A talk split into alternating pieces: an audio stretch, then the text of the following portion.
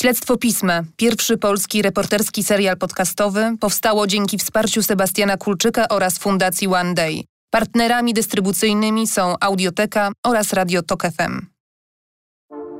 W kwietniu 2019 roku ginie Nikola. Miesiąc później Julia, a w grudniu Kamila. Nieszczęśliwe wypadki, czy może morderstwa? Co łączyło trzy dziewczyny mieszkające w okolicach Jeleniej Góry? Czy to przypadek, że chodziły do tej samej szkoły, miały wspólnych przyjaciół i padły ofiarą podobnej przemocy? Jedno liceum, jeden rok i trzy zagadkowe śmierci.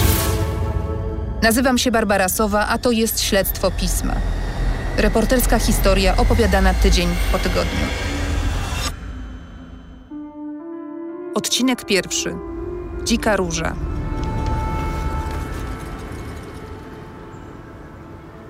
Pod koniec grudnia 2019 roku, kilka tygodni po emisji pierwszego śledztwa pisma, dostaliśmy maila, którego autorka stwierdziła, że ma temat na nowy sezon.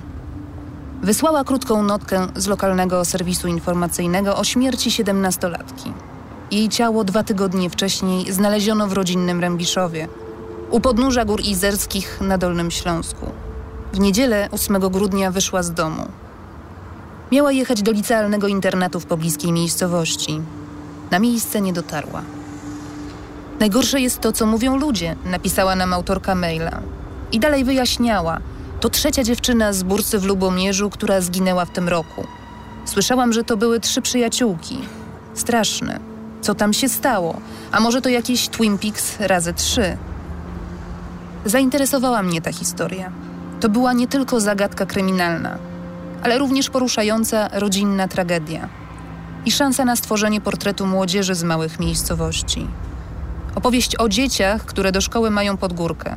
W przenośni i dosłownie, bo nie mają jak do niej dojechać. Nasza informatorka przekonywała, że miejscowe media nie drążą tematu, bo pewnie nie chcą grzebać w lokalnych układach. Zwłaszcza, że sprawa dotyczyła szkoły o profilu mundurowym. Może zamieszani w nią byli emerytowani żołnierze czy policjanci. Nie zastanawiałam się długo. Postanowiłam sprawdzić to sama. Zbyt wiele faktów budziło wątpliwości. Czy śmierci dziewczyn były ze sobą powiązane? Jaką rolę odegrała w tej tragedii szkoła? Czy kolejnym uczniom groziło jakieś niebezpieczeństwo? Po raz pierwszy przyjechałam do Rębiszowa pod koniec stycznia tego roku.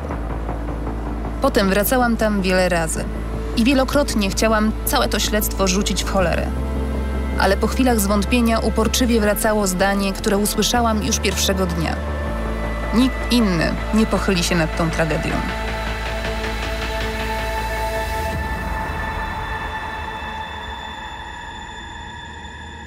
Przed wyjazdem zebrałam informacje z mediów i przeczesałam serwisy społecznościowe. Zdawkowe artykuły potwierdzały, że w ciągu 9 miesięcy 2019 roku w podejrzanych okolicznościach zginęły trzy dziewczyny – dwie uczennice i jedna absolwentka liceum w Lubomierzu. Ale zanim do Lubomierza, najpierw pojechałam do Rębiszowa.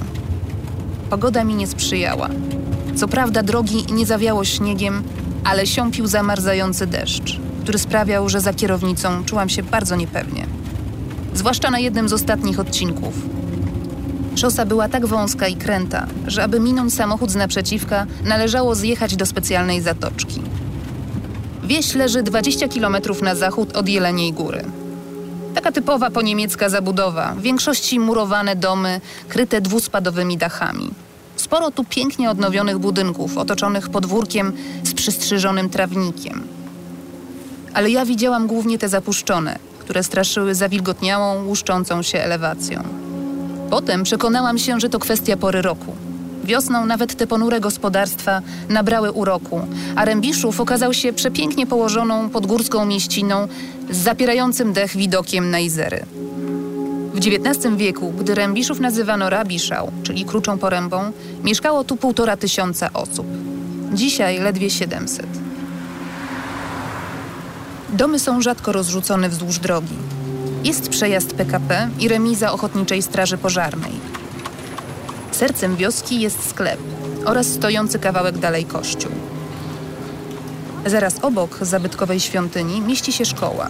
Boisko sąsiaduje płot w płot z cmentarzem. To właśnie tutaj Kamila kończyła podstawówkę. Jej dyrektorka nie miała dla mnie czasu. Nauczycielki też odmówiły rozmowy. Od śmierci Kamili minęło niecałe półtora miesiąca, a mieszkańcy nabrali wody w usta.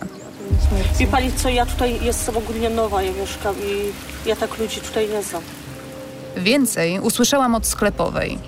Ja tylko tyle wiem, że y, rodzina ponoć była taka patologiczna, y, że nie bardzo tam się opiekowali tą dziewczynką. No to wiadomo, głupi wiek, bo to nastolatka. Y, I tyle tylko wiem. Od sklepowej dowiedziałam się, że śmierć Kamili i dwóch pozostałych dziewczyn ze szkoły w Lubomierzu jest jednak tematem plotek.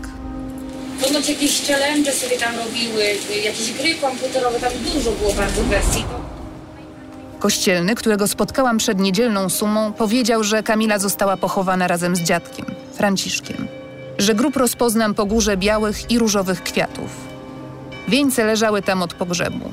Gdy zapytałam o rodzinę, kościelny odwrócił wzrok. Mruknął coś pod nosem o ojcu w kryminale i o alkoholu. I że nie znał ich adresu. Aż się chciałam demonstracyjnie rozejrzeć po nielicznych domach. Jak mógł nie wiedzieć, gdzie mieszkali? Bardziej rozmowny okazał się ksiądz, którego zaczepiłam po mszy. Pamiętał Kamilę z przygotowań do bierzmowania. Cicha, małomówna, skryta. W końcu przestała pojawiać się w kościele i do sakramentu nie przystąpiła. Twierdził, że w domu Kamili mieszka kilka rodzin. Oprócz rodziców także babcia oraz ciotka z mężem i dzieciakami. O rodzicach wiedział niewiele. Nie podejmowali księdza po kolędzie. Rzadko widywał ich na mszy. Na koniec rozmowy skierował mnie do działającego w Rębiszowie rodzinnego domu dziecka. Pracowała w nim mama Kamili, Teresa. Przez właścicielkę tego domu, panią Małgorzatę, zostawiła mi wiadomość. Następnego dnia pracodawczyni pani Teresy przekazała mi, że mama Kamili jest gotowa porozmawiać. Nie chciała się jednak spotykać u siebie. Umówiłyśmy się w domu jej pracodawców. Już na wstępie poprosiła, bym nie szukała kontaktu z pozostałymi członkami rodziny. Poza bratem, który po śmierci Kamili chciał wszcząć śledztwo na własną rękę i był gotowy opowiedzieć o swoich wątpliwościach. Teresa jest wysoka, ma ciemne, rzadkie włosy, które najczęściej wiąże w cienką kitkę. Do tego zmęczoną twarz i zniszczone dłonie. Wygląda na starszą niż jej 40 parę lat. Utyka na jedną nogę. Co się wydarzyło w niedzielę 8 grudnia 2019 roku? Koło 14 mąż jeszcze ją mijał. Wzięłam, kupiłam jej trzy zeszyty, jeszcze jej brakowało, wzięła ten klucz od internatu. No i normalnie się zebrała i poszła. W Rębiszowie jest stacja PKP. Dziennie kilka pociągów jeździ do Zgorzelca i Jeleniej Góry. Przez Rębiszów kursują też autobusy. Jeden z trzech przystanków, które widziałam, stoi nieopodal rodzinnego domu Kamili. Ale w niedzielę nie sposób dostać się do Lubomierza, gdzie dziewczyna chodziła do drugiej klasy liceum. Choć to niedaleko. Samochodem 20 parę minut, a pieszo przez Gajówkę i Chmieleń to niecałe 10 kilometrów, czyli około dwie godziny marszu, w dużej mierze przez las. Ale matka Kamili zaprzeczyła, by dziewczyna chodziła do szkoły piechotą. Jeżeli już nie miała opcji na podwózkę, to wtedy szwagier ją woził. Bo wcześniej córka szwagra też tam w szkole była, ale ona zrezygnowała. Dwie godziny później Kamila zadzwoniła do babci. Powiedziała jej, że jest już w Lubomierzu. Skłamała. Po południu gdzieś koło 16 mama mi, że dzwoniła do niej i ja już nie miałam wtedy żadnych podejrzeń, no bo nigdy się nie zdarzyło przez ten cały, cały czas, jak ona chodzi do szkoły, żeby w niedzielę nie dotarła do tego internetu, bo nie było nie, takiej sytuacji nigdy. Ja po prostu byłam pewna, że ona jest w tym internecie. No ale mówię, to już było, bo ja wiedziałam kiedy i ten, bo ona zawsze dzwoniła i mówiła jaka jest sytuacja i... No ale dosyć często, przeważnie przyjeżdżałam normalnie w piątek po południu, a w niedzielę wracała. W poniedziałek rano alarm wszczeli przyjaciele Kamili. Zaniepokojeni jej nieobecnością i brakiem kontaktu. Sprawę przejęła wychowawczyni, która zadzwoniła do Teresy. Poinformowała, że córka nie tylko nie pojawiła się na lekcjach, ale też nie dotarła do internatu. Wtedy już próbowałam do niej zadzwonić, ale telefon nie odbierała telefonu. I dziewiąta z minutami dzwonię, zgłosiłam na numer alarmowy, że córka zaginęła. Tam zaraz zgłoszenie przyszło, ja już tu z pracy się urwałam i poszłam do domu, bo już mówili, żeby czekać, bo zaraz policja przyjedzie, żeby po prostu wziąć e, jakieś zdjęcie i jakieś jej ubrania. Policja dosyć szybko się pojawiła. Ja wiem, no ponad pół godziny mogło minąć. Do godziny maksymalnie już byli w domu. Bo to wie pani, tak ciężko mi ten czas jest określić, bo wtedy ja już myślałam, ale to człowiek cały, cały czas myślałam, że może gdzieś poszedł jakieś koleżanki, może akurat na jakąś imprezę czy coś. Chociaż nigdy się nie zdarzało, bo nie było takiej sytuacji, żeby ona już w poniedziałek nie była w szkole. Nawet w internacie to mówili, że ona tam w sumie z tych wszystkich tych, to cały czas chodzi do tej szkoły. Że nie ma, że jakieś tam bumelki, że gdzieś sobie na wagary chodzi, czy cokolwiek innego. Także ja mówię, nie miałam nawet cienia podejrzenia, że jej w tym czasie może nie być w tym internacie. Z początku Teresa, zgodnie z poleceniem policji, czekała w domu na wyniki poszukiwań. Ale nie mogła wytrzymać. Musiała wyjść. Około 19 godziny to już się ubrałam i e, wyszłam już na własną rękę. Myślę, przejdę się może tutaj po Rębiszowie. Często tam u nas jak jest stacja PKP i często tam dzieciaki siedzą różne. Mhm. No i myślałam, że po prostu się przejdę i, e, i popytam, może ktoś ją widział no wiadomo. Ale już jak tutaj wyszłam o 19, to już policja szła tutaj tą polną drogą z, z tymi światłami na tych i już mieli noktowizory. I oni już szli tutaj szpalerem. No ja wtedy już z, z, starszą córką, żeśmy poszli za nimi. Doszli do pewnego momentu i stanęli. Policja ją znalazła. Tylko wszedł do mnie policjant i powiedział, zapytał się, czy córka tak i tak była obrana. to mogło gdzieś być, jak ją znaleźli koło 20. Leżała za dziką różą, która rosła na brzegu. Żeby wydostać jej ciało, ratownicy musieli wyciąć krzak. Gdy tam doszłyśmy z Teresą, gałęzie nadal leżały ułożone niezdarnie obok palących się zniczy. Ziemię pokrywała cienka warstwa śniegu. Teraz tu przybyło wody, wtedy to tu praktycznie w ogóle nie było. To jest stróżka niewielka. No ciężko, żeby tu gdzieś przewróciła się i zrobiła sobie krzywdę. Dom Kamili stoi przy głównej ulicy przecinającej wieś, w jej południowej części. To dwupoziomowy budynek z ciemnobrązowej szalówki, na wysokiej, bielonej podmurówce. Przylega do niego pomieszczenie gospodarcze. Dziewczyna mogła wybrać kilka dróg do Lubomierza. Najbardziej oczywista wiodła na północ, przez wieś wzdłuż torów i potem szosą na Gajówkę. Mogła też odbić w prawo, przeciąć tory i iść przez las. Ale tak daleko raczej nie doszła, a jeśli tak, to zawróciła. Jej ciało znaleziono niemal pod domem. Do feralnego przepustu przecinającego skitnicę, górski strumyk, który płynie przez Rębiszów, to trzy minuty drogi. Teresa powiedziała, że Kamila często chodziła do lasu z psem, ale nie ma pojęcia, czego córka szukała w tym konkretnym miejscu. Od jednej z młodych mieszkanek Rębiszowa usłyszałam, że to miejsce dzieciaki nazywają Białym Piaskiem. I Kamila czasem tam przesiadywała z kuzynką, Patrycją. Z drogi widziała dom i betonowego molocha, który góruje nad horyzontem. To poniemiecka stacja przeładunkowa, pozostałość po kamieniołomie. W Rębiszowie działała kopalnia bazaltu. Tutaj w przeszłości pracowała zarówno babcia Kamili na kuchni, jak też jej dziadek jako kierowca – ale jak dziewczyna się tam znalazła? Gdzie krążyła przez tyle godzin? Czemu tuż przed domem zboczyła w stronę zagajnika? Matka nie miała pojęcia. Wujek Kamili, Rafał Tomaszkiewicz, miał wiele wątpliwości. Jak ja gdzieś tam przeczytałem w internecie, że ona spadła z wysokiej skarpy i że gdzieś tam się utopiła w tym strumyku, jak ja tam pojechałem, to ten przepust ma 50 cm wysokości, gdzie jest częściowo zarośnięty. I jest rzeczywiście ten wycięty już krzak różu, który tam był, niewielki. I, i jakaś tam znikomej ilości wody, więc nawet jeżeli ona by chciała popełnić samobójstwo, to ja nie wiem, czy człowiek y, spadając do strumyka i wciągając wodę, tak naprawdę y, potrafiłby się zabić, tak? Odwrót, odruch jest taki, że człowiek się ratuje, więc jak ona by tam wpadła, nawet to byłaby podrapana, miałaby podrapane ręce, twarz, cokolwiek. Tam mowa w, w, dokumentach, że, dwa otarcia. Tak, tak, coś, tak, tak dwa zadrapania. Jeżeli no, człowiek wpada w róże, no to te kolce się wbijają, drapie się, dłonie są po, pokaleczone, tak naprawdę nic tam nie było, więc czy ktoś ją tam położył, czy, czy ktoś jej pomógł, Ciężko mi powiedzieć. No, dla mnie to jest bardzo dziwne. Tym bardziej w linii procy do domu jest stamtąd 400 metrów. I nagle um, co, idzie do domu i stwierdza, y, jednak rzucę się w krzaki, tak? Albo nie wiem, zamarznę, rozbiorę się, zamarznę, wpadnę do rowu, będę tam leżeć. Kamila wyszła z domu ubrana w jasne dżinsy, czarne sportowe buty i skórzaną motocyklową kurtkę. Gdy ją znaleziono, kurtka i plecak leżały nieopodal. Podobnie jak jeden z butów. Dlaczego Kamila zdjęła kurtkę i buta? To był przecież początek zimy. Temperatura wynosiła zaledwie kilka stopni na plusie. Na miejscu śmierci znaleziono niemal pustą butelkę po półlitrowej wódce o smaku grejpfrutowym. Nic nie zginęło. Pieniądze, portfel, nowy smartfon, który miesiąc wcześniej dostała na urodziny od siostry, też nie zostały skradzione. Brakowało tylko nieśmiertelników. To również był prezent od siostry.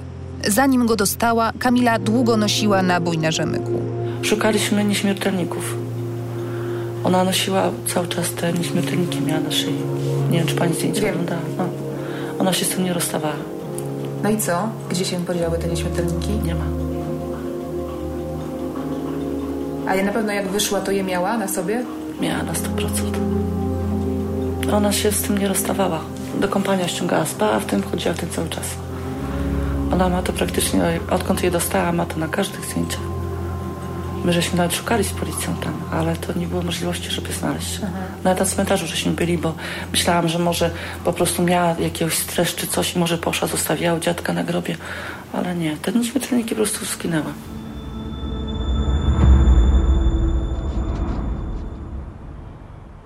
Strażacy, którzy znaleźli ciało, powiedzieli mi, że Kamila leżała na plecach. Utopić się nie mogła, bo, bo leżała twarzą do, do góry, Aha. więc y, nie mogła się utopić. Yy, tylko i wyłącznie hipotermia. Ni- nic innego. Co było przyczyną zgonu? Sekcję zwłok przeprowadzono 11 grudnia. Lekarz dyżurny medycyny sądowej Waldemar Engel stwierdził, że był to zgon nagły bez działania osób trzecich. Wskazał ostrą niewydolność krążeniowo-oddechową.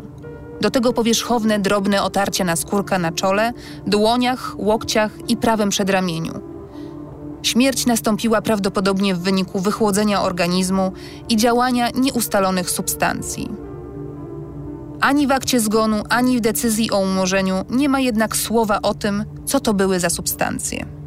Prokurator badał, czy doszło do nieumyślnego spowodowania śmierci.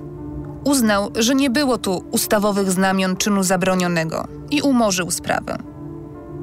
Decyzję, dwie strony A4, wydał 23 grudnia 2019 roku. Zaledwie dwa tygodnie po śmierci dziewczyny. Szybko, podejrzanie szybko. Wysłałam pytanie do prokuratury, ale na wyjaśnienia przyszło mi długo czekać. Tymczasem rodzina Kamili miała śledczym sporo do zarzucenia. Wysłali w grudniu yy, o umorzenie śledztwa, które nie było podpisane ani podbite przez prokuratora. Była normalna kartka wydrukowana i wysłana. Po miesiącu, kiedy yy, zajęło się tym prokuratura okręgowa w Jeleniej Górze i taka pani prokurator, ja nie powiem, nie znam nazwiska, nie imienia, ale jest bardzo taka wredna i skrupulatna. I dopiero ona zauważyła, że prokuratura rejonowa w Lwówku mm, wysłała y, umorzenie śledztwa, które nie ma mocy prawnej, bo nie jest ani podbite, ani podpisane przez nikogo. Więc zrobili to jeszcze raz w styczniu. Ona się dziwiła, jak oni to zrobili, że w trzy tygodnie przesłuchali wszystkich, ściągnęli wszystkich. Sekcja zwłok wykonana, gdzie nie zagadza się godzina. Wuj Kamili mówi o trzech tygodniach, ale w rzeczywistości śledztwo umorzono dwa tygodnie po śmierci. A o błędach wspominała mi również matka Kamili. Ciało dziewczyny znaleziono po 20, ale lekarz w sekcji zwłok miał podać 16.30. Nie zgadza się y, też y, tam. Aha, y, kwestia y, substancji, których y, nie mogą określić, co miała we krwi. Ale właśnie, ale próbowaliście się może Państwo dowiedzieć, y, co to są za substancje właściwie? Nie, nie, nie. Znaczy ja bynajmniej się nie dodawałem. Y, wiem, że tam alkohol też był we krwi, bo był wykazany, y, ale substancje było opisane niewiadomego pochodzenia. I to było wszystko. Tak naprawdę, Czyli nic nie wiadomo. czyli tak naprawdę nie wiedzą, co było lub nie chcą wiedzieć. Bo dla mnie było dziwne, że nagle nasz system y, sądownictwa sprawiedliwości w trzy tygodnie potrafił umorzyć śledztwo y, trzeciej dziewczyny, która y, zginęła, powiedzmy, zmarła w, tak naprawdę w niewyjaśnionych okolicznościach. Tak? Ja nie wierzę, że zbieg okoliczności trzy, trzy dziewczyny w ciągu pół roku y, popełniają samobójstwo, tak? Wstępnie to, co ustaliła powiedzmy prokuratura, popełniają samobójstwo, gdzie chodzą do jednej szkoły dwie chodzą do jednej klasy. O tym, że dwa razy w roku, w czerwcu i w grudniu, prokuratury lawinowo zamykają sprawy, żeby mieć lepsze statystyki, Usłyszałam od Radosława Baszuka, obrońcy w procesach karnych. E, bo to są okresy statystyczne. Sześciomiesięczne okresy statystyczne, w których analizuje się efektywność pracy prokuratora. W związku z tym sprawy do szybkiego skończenia, czasami zbyt szybkiego, zgadzam się z tym, najczęściej w takich sprawach wydawane są postanowienia, y, postanowienia y, w czerwcu bądź w grudniu. To prawda. Adwokat uważa, że do zamknięcia śledztwa w czasie dwóch tygodni trzeba nie lada dowodów. To bez wątpienia jest to czas bardzo krótki.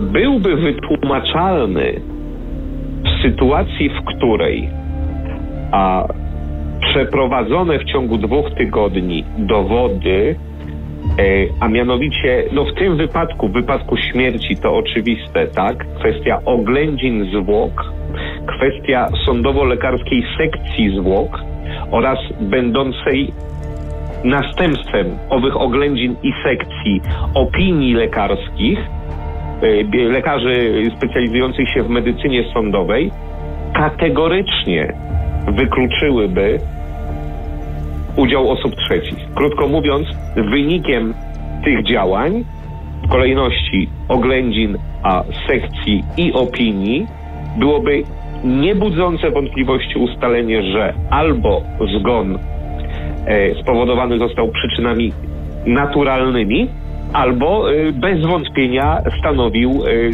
następstwo udanej próby samobójczej. Y, przy, przy, przy sprawnym przeprowadzeniu tych dowodów i przy krótkim czasie oczekiwania na opinię, to wydaje się być możliwe, ale tylko w tym scenariuszu. Z perspektywy mojej, czyli warszawskiej, to jest termin niemożliwy.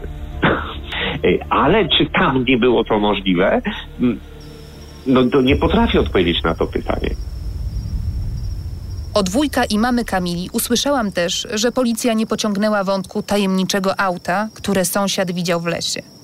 Chciałam to sprawdzić, ale lwówecka policja odmówiła komentarza i skierowała mnie od razu do prokuratury. Siostra się dowiedziała mm, prawie miesiąc po pogrzebie, że sąsiad, który mieszka, nie wiem czy to opowiada o tym, y, sąsiad, który mieszka pod lasem, y, widział y, Kamilę, jak ona idzie w stronę auta niby czarne auto, kombi takie większe. Sąsiad to pan Józef Borowiec. Mieszka pod samym lasem, po drugiej stronie torów i wież stacji przeładunkowej. Jakieś 500 metrów od domu Kamili i paręset od miejsca, w którym znaleziono jej ciało. Od bliskich Kamili usłyszałam, że sąsiad widział tajemnicze auto przy szlabanie, w lesie, za jego domem. Z podwórka widział też Kamilę, jak szła w tamtą stronę. Było już po zmroku, między 17 a 18. Mało tego, rozmawialiśmy z sąsiadką, która mieszka naprzeciw niego. Ona ma kamerę yy, na budynku. Yy, no pech chciał, że ta kamera yy, ma pętlę na miesiąc czasu, czyli nagrywa wszystko przez miesiąc czasu. Po miesiącu wszystko się traci. Więc y, jakby policja się postarała i podjechała i zobaczyła, że jest kamera. Mieli na to miesiąc czasu tak naprawdę, tak? Y, tym bardziej oni byli na tym podwórku, policja była na podwórku jak szukali, bo zaglądali, zaglądali do auta, chodzili tam w koło, ale no nie zainteresowali się, że jest kamera, że, że ktoś to może nagrywać i, i byłoby dokładnie pokazane, czy wraca, w jakim stanie wraca, czy wraca sama, o której godzinie wraca, czy idzie w ogóle tą, tą drogą tam, czy, czy, on, czy ona poszła inną drogą, czy ktoś ją tam przywiózł, czy ona się z kimś umówiła, czy ktoś jej nakazał, yy, kazał się spotkać. Czy kierowca auta mógł maczać palce w jej śmierci? Ja myślę, że albo na tym spotkaniu w tym lesie, albo jej podali jakiekolwiek narkotyki. Później to zapija alkoholem, czy już nie kontaktowała.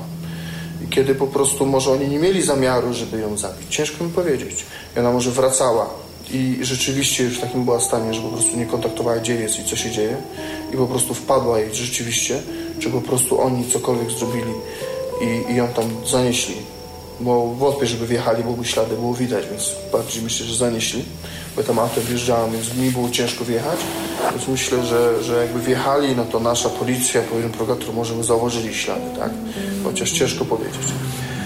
Yy, więc yy, nie wiem, czy ktoś jej pomógł, czy po prostu to był, yy, nie wiem, czy ona uciekała, czy chciała dojść do domu. Z kim się spotkała? Może to było auto Przemka, chłopaka, który ją czasem podwoził do Lubomierza który ponoć twierdził, że tamtej tragicznej niedzieli pracował do wieczora. Czy pracodawca potwierdził jego alibi?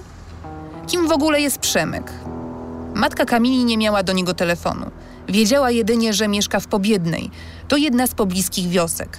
Chłopak troszeczkę dziwny, bo tak jak wtedy właśnie zaraz po pogrzebie, to zobaczyłam go, bo y, przyjechał samochodem, bo tam jeszcze były koleżanka jakaś i ktoś tam już nie pamiętam. Ale on tak jak do niego podeszłam się zapytać, czy, to, czy on jest tym Przemkiem i się pytałam właśnie, czy córka z nim do niego dzwoniła. I on tak dziwnie, bo tak, no tak, ponoć taki jest, on nie patrzy się w oczy. Aha. On tak zawsze gdzieś tym wzrokiem ucieka, taki, to trochę taki, no, no nieszkodliwy raczej mi się wydaje. No, córka ostatnio, jak wiem, to mówiła, że on ma fetysz stóp. Bo później jak się trochę poznali, to mówił córce, żeby zrobiła zdjęcie stóp i jemu przysłała. I ona tak później zaczęła go unikać przez jakiś czas, bo tak no nie wiedziała za bardzo o co, o co chodzi z tym tym. Bo on był na tej stopie takie koleżeńskie, raczej nie sądzę, żeby on tam coś potrafił. A jakie ma auto? Wiadomo? Srebrne jakieś takie.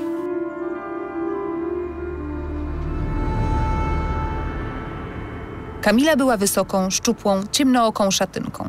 Miała długie włosy i wąskie usta. Na zdjęciach, które znajduje w mediach społecznościowych i w sieci, rzadko się uśmiecha. Zaciska wargi albo pozuje w półuśmiechu Monalizy. Często z kapturem na głowie. Wiem, że lubiła poezję. Czytała Wisławę Szymborską. Czasem sama pisała wiersze. Matka twierdzi jednak, że się nie zachowały. Czarno-białe zdjęcia, które Kamila publikowała w mediach społecznościowych, zazwyczaj były opatrzone krótkimi cytatami. Jak ten z 1 grudnia, opublikowany tydzień przed śmiercią. Mało ludzi potrafi znieść samotność, ale wielu marzy o niej jak o ostatniej ucieczce. Kamila napisała to po angielsku. Nie wskazała autora, ale to fragment innego świata Gustawa Herlinga Grudzińskiego. Na Facebooku pod cytatem o samotności roi się od serduszek i komentarzy. Ślicznotka, najlepsza, kocham. Ale nikt Kamili nie próbuje pocieszyć. Nie pyta, co się stało. To zresztą dość charakterystyczne. Tak wygląda aktywność rówieśników Kamili w mediach społecznościowych. Publikują selfie, opatrują je tekstami, które dla postronnego obserwatora brzmią jak wołanie o ratunek, a przyjaciele beztrosko lajkują lub publikują wesołe emotikony. Jeśli już decydują się na dłuższy komentarz, to zazwyczaj na temat samego zdjęcia, a nie wpisu. Zupełnie jakby celowo pomijali treść albo ją bagatelizowali. Zdaniem bliskich Kamila była pełną życia młodą osobą.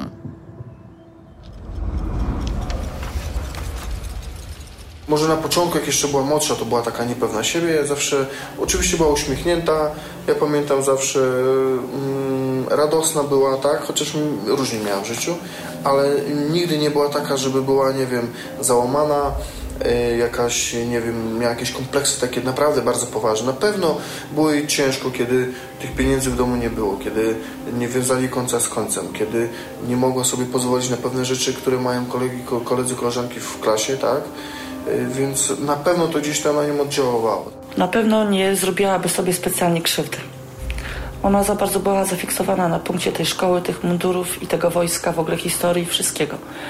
Ja podejrzewam, że ona, nie wiem, skąd, skądś musiała wziąć to, co wzięła. Nie wiem, co to było. I ona może już po prostu nie była w stanie dojść do domu.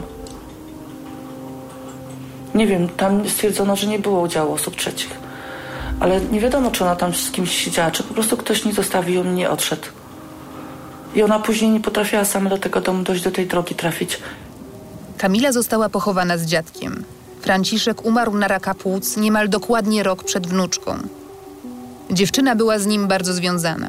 Mocniej niż z ojcem, którego w domu wiecznie brakowało.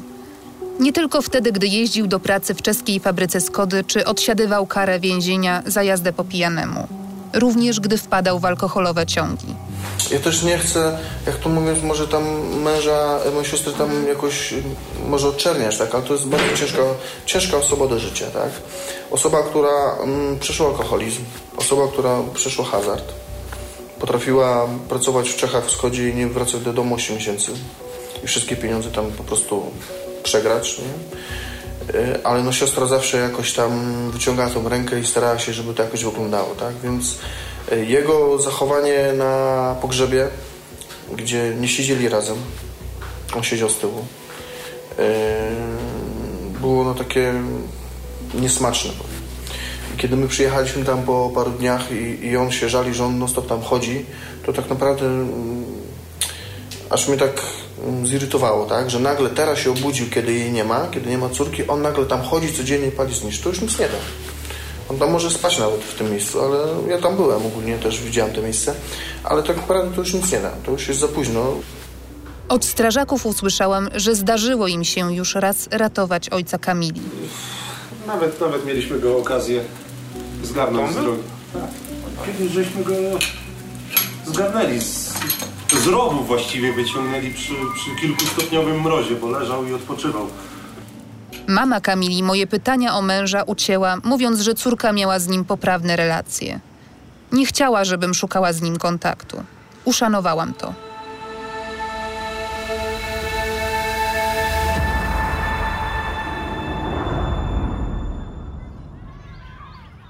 Kamila była ambitna, uczyła się dobrze. I jak twierdzi jej mama, była zafascynowana wojskiem. Dlatego po gimnazjum wybrała liceum imienia Aleksandra Kamińskiego w Lubomierzu o profilu mundurowym. Poszła do klasy lotniczej. No ona przecież cały czas w tej mundurówce, bo ona do tej szkoły lotniczej chodziła, ona na punkcie tego munduru miała po prostu hopla. I dlatego mówię, ona cały czas chciała ciągnąć jeszcze dalej w stronę właśnie, w stronę tego lotnictwa. I cały czas właśnie dlatego ona tak dobrze zaczęła się uczyć, bo już naprawdę przysiadła i ciągle tylko te książki. Na pewno nie była jakąś taką osobą, która by dała sobie po prostu napluć kaszę. Potrafiła się postawić i mm, popytała się, czy może jakiejś depresji nie miała. Nie, absolutnie to nawet nie wchodzi w grę. A była małomówna, czy raczej taka rozgadana? Zależy właśnie z kim. Zależy, bo mówię, są koleżanki, które naprawdę z którymi miała fajny kontakt i są takie, których po prostu nie lubiła, tak jak ona to mówiła, zawsze puste lale. Czy tam, no wiadomo, jak to. No tak. Też tak, czasami się wzięła, trochę pomalowała, czy ten, ale nigdy tak nie, nie chodziła taka wypacykowana, czy nie wiadomo, jak tam zaraz rzęsy, ten makijaż, czy ten. Czasem delikatnie, tak, pomalowała się. Bo strasznie na te włosy dbała. Włosy, tam w punkcie tych włosów to miała bzika. A chciała zostać pilotką? No tak nie wiem do końca, czy pilotką. Chciała na pewno latać. Muzyki to wie pani, co powiem szczerze, ona słuchała, ale przeważnie wojskowej. Naprawdę? Tak. nieźle. Miała właśnie, no była tak zafiksowana na tym punkcie, naprawdę. Jak przyjeżdżała z tym mundurem wybrana, to siedziała, przez pół godziny siedziała, buty pastowała, bo muszą na glans być zrobione. No on, mówię, miała naprawdę, miała fiora na tym punkcie. Oglądałam jej zdjęcia z rozpoznania i nawigacji samolotowej w bazie lotniczej Baryt. Kamila pochyla się nad mapą. Siedzi skupiona w samolocie. To był jej pierwszy lot, który potem długo wspominała. Później od jej przyjaciółek usłyszałam, że ten mundur to jednak trochę przypadkowo, bo Kamila chciała być nauczycielką języka polskiego.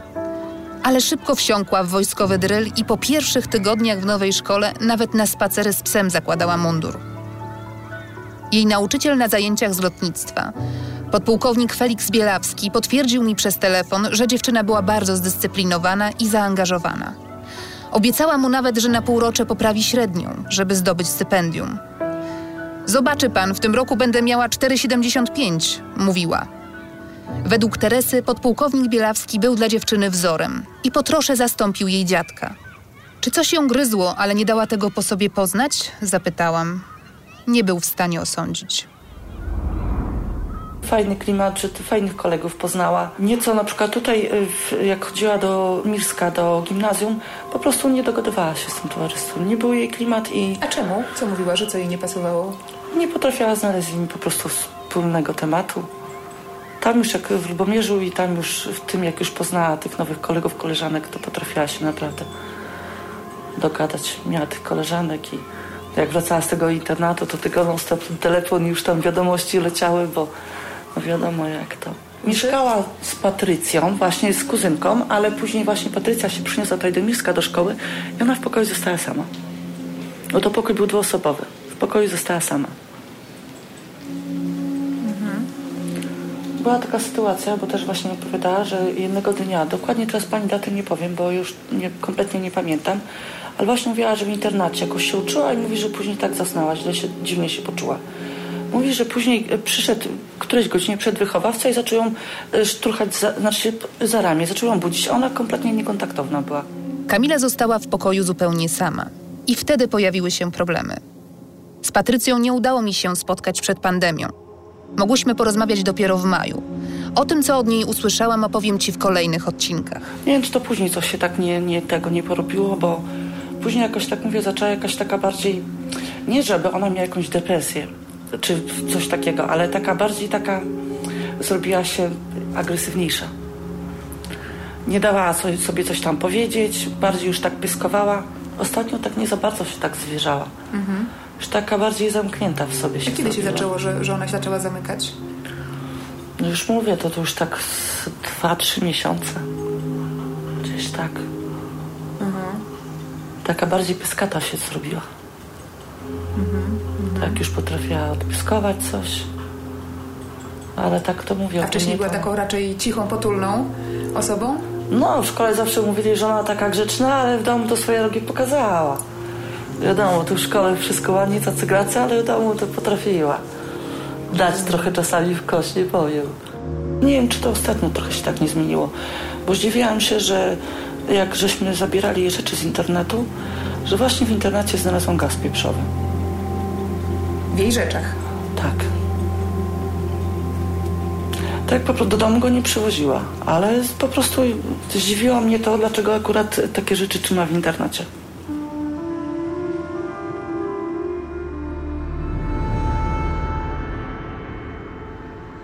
Próbowałam odtworzyć w głowie, co wydarzyło się tej niedzieli. Dziewczyna wyszła z domu około 14. Zadzwoniła do Przemka, kolegi, który ją często podwoził. Ale tego dnia ponoć pracował do późna. Pieszo daleko nie poszła, skoro sąsiad widział ją około godziny 17-18. Kiedy zawróciła w stronę domu i przeszła kawałek do przepustu, w którym policjanci znaleźli ją następnego dnia. Marek Śledziona z prokuratury rejonowej w Lwówku Śląskim w postanowieniu o umorzeniu śledztwa pisze, że przesłuchano szereg świadków i sprawdzano wykaz połączeń z telefonu Kamili.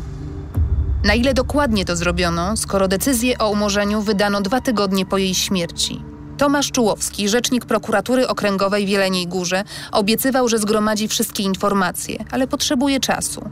Mijały tygodnie, a ja nie otrzymywałam żadnych odpowiedzi.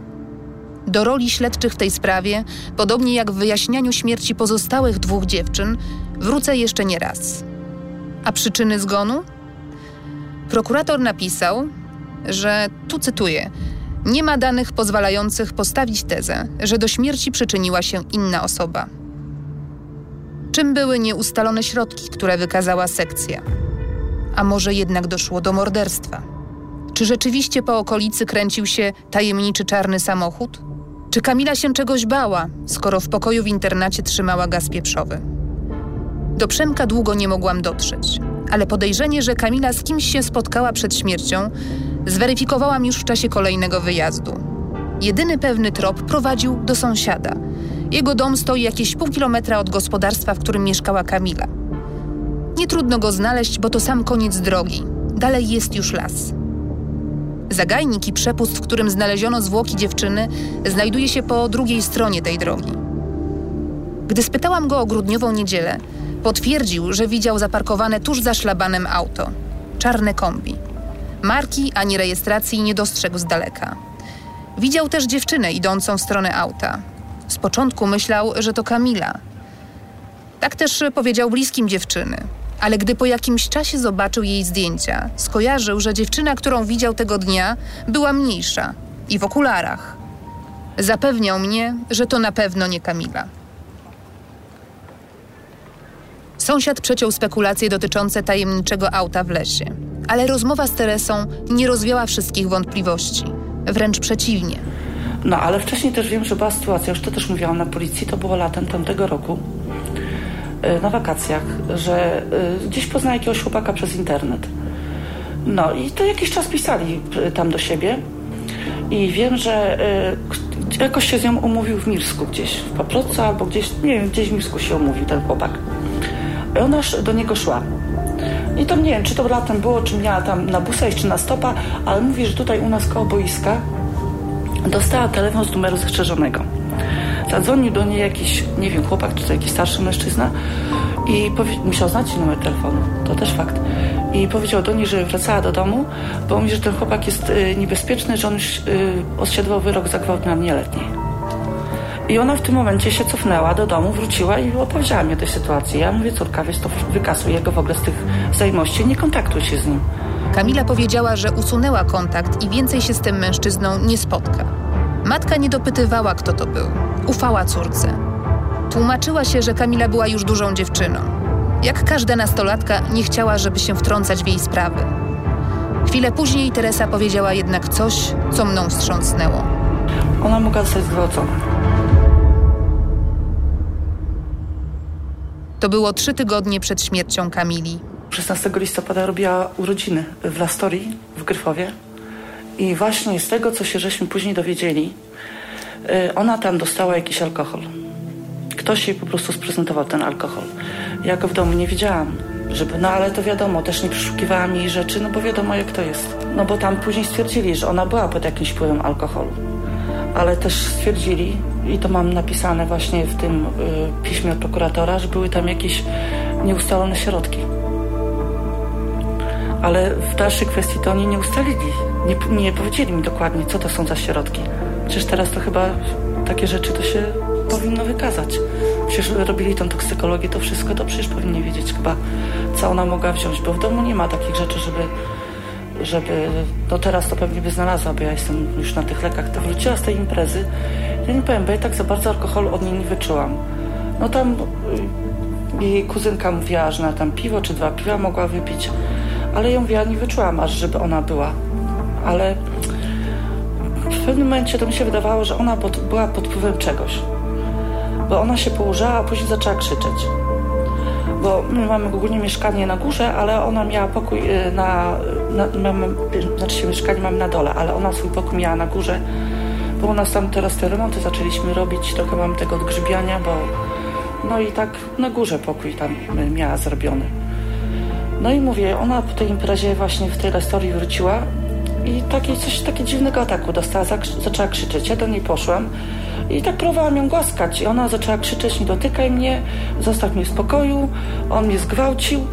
I ja mówię dziecku, mówię, co ci się stało? I ona taka, wie pani co, taka była no, w takim dziwnym stanie, ja nie wiem. Bo jeszcze nie spotkałam, żeby ona w takim, takim, takim dziwnym amoku była. Ale to widziała Pani coś po oczach, czy na przykład, że była Właśnie, pobudzona, czy raczej śpiąca, czy... Bardziej taka jakby śpiąca, bo ona to jakby przez sen. Przez sen krzyczała. Ale później ona poleżała chwilę, się uspokoiło, przynieśliśmy jej mam herbaty. No i tak nawet ona później mówi do mnie, się pytam dziecko, mówiła, co ci się stało? Ona mówiła, nie wiem, co jakiś zły sen miałam. I tak to zaczęła obracać y, w ten, w żart. Ze spotkania z Teresą wyszłam wzburzona. Kto zrobił krzywdę Kamili? Czy do tragedii doszło w internacie? Dlaczego rodzina nie zareagowała? Czemu nikt nie drążył tematu? Trudno było mi zrozumieć, jak takie wyznanie można było zbagatelizować.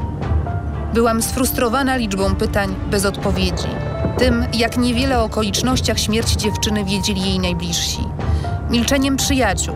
Przez dwa tygodnie próbowałam nawiązać kontakt z młodymi ludźmi, których Kamila najczęściej oznaczała na Facebooku z mizernym skutkiem.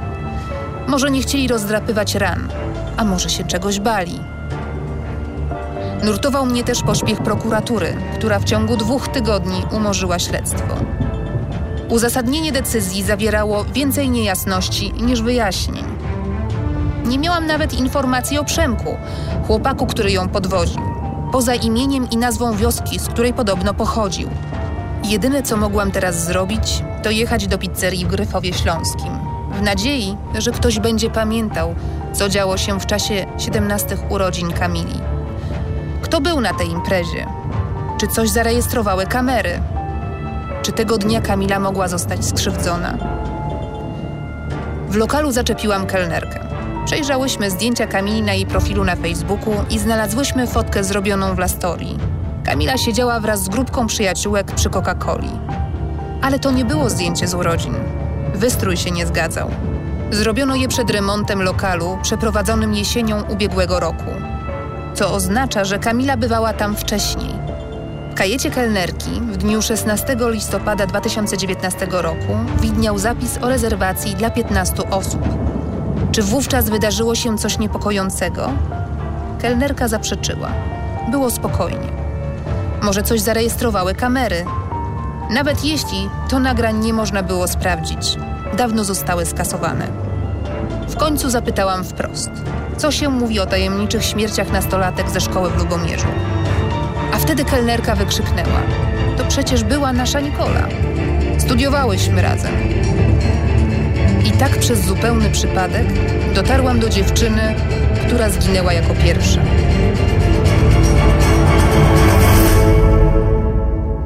Co kryje jej historia? Posłuchaj w kolejnym odcinku Śledztwa Pisma. Za tydzień, w piątek.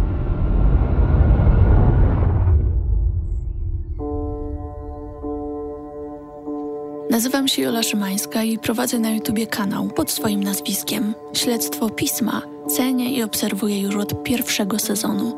Ta historia dotyczy osób, które samotnie borykały się ze swoimi problemami. Dlatego podaję numery miejsc, do których ty, ktoś z Twoich bliskich lub znajomych może bezpłatnie zadzwonić i poprosić o pomoc, albo po prostu porozmawiać. Jeśli zmagasz się z trudną sytuacją, nie wiesz co zrobić, zadzwoń Podziel się tym, co przeżywasz. Zapewnią ci bezpieczeństwo i dyskrecję. Pomogli już wielu. Zadzwoń pod bezpłatny numer 800 70 22 22 całodobowego Centrum Wsparcia dla Osób w Kryzysie. Możesz też napisać maila lub skorzystać z czatu na stronie liniawsparcia.pl. Telefon zaufania dla dzieci i młodzieży to 116 111. Jest bezpłatny i czynny codziennie, całą dobę. Podobnie jak i infolinia dla dzieci i młodzieży, rodziców oraz pedagogów działająca pod numerem 800 080 222. Jeśli ty, ktoś z Twoich bliskich lub osób, które znasz, doświadcza przemocy, skontaktuj się z ogólnopolskim pogotowiem dla ofiar przemocy w rodzinie Niebieska Linia dzwoniąc pod całodobowy i bezpłatny numer 800 120 002.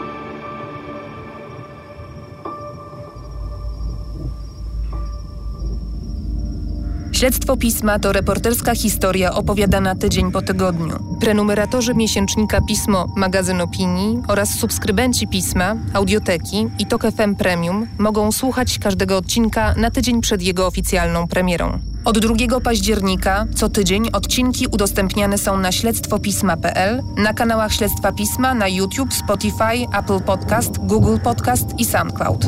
Na stronie magazynpismo.pl znajdziesz więcej wyjątkowych reportaży. Wykup dostęp online do pisma i korzystaj ze wszystkich treści, w tym ponad pół tysiąca materiałów audio. To 250 godzin słuchania. Śledztwo Pisma, pierwszy polski reporterski serial podcastowy, powstało dzięki wsparciu Sebastiana Kulczyka oraz Fundacji One Day. Wyprodukowała je Fundacja Pismo, wydawca miesięcznika Pismo, magazyn opinii. Partnerami dystrybucyjnymi są Audioteka oraz Radio Tok FM. Drugi sezon Śledztwa Pisma prowadzi Barbara Sowa. Producentem jest Piotr Nesterowicz. Koordynatorem produkcji Mateusz Ressler. Weryfikacja faktów Marcin Czajkowski. Konsultacja merytoryczna Halszka Witkowska, Polskie Towarzystwo Suicydologiczne. Nagrania rozmówców wstępnie opracował Stanisław Dec. Realizacja dźwięku Maciej Zych, Wojciech Pątkiewicz. Grafika Tomasz Majewski. Muzyka Wojtek Wierzba oraz zasoby biblioteki Audio Network. Nagrań dokonano w studiu Osorno.